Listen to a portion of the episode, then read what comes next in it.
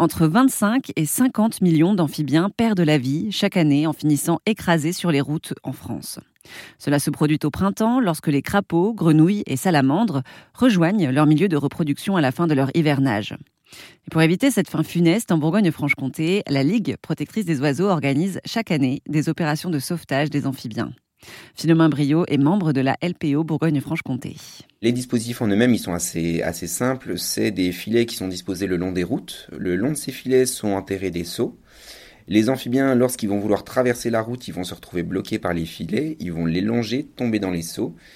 Et du coup, chaque jour, on a besoin à minima d'un binôme, de bénévoles qui va venir pour euh, récupérer les seaux, enfin relever les seaux, récupérer les amphibiens, les identifier, les localiser précisément, les compter et les faire traverser en toute sécurité de l'autre côté de la route. Donc là, il s'agira de prendre euh, les petits seaux et de, marcher et de traverser euh, la route? Voilà, sans oublier d'identifier, compter, localiser. Quand on est conducteur d'une voiture, il n'y a aucun moyen de ne pas écraser des amphibiens? Bah déjà ralentir. Mais ça c'est valable pour toute la faune de manière générale. Euh, les amphibiens migrent de nuit.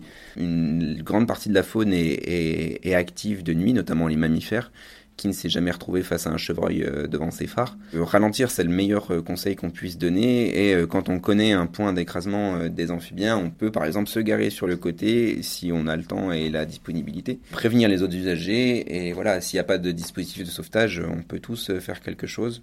Déjà ralentir essayer d'éviter d'éviter les amphibiens, c'est un gros point positif. Et donc, vous, vous avez toujours besoin de bénévoles on dépend énormément des bénévoles. Euh, c'est eux qui nous aident à la fois à améliorer notre connaissance des amphibiens et des reptiles à l'échelle de la région.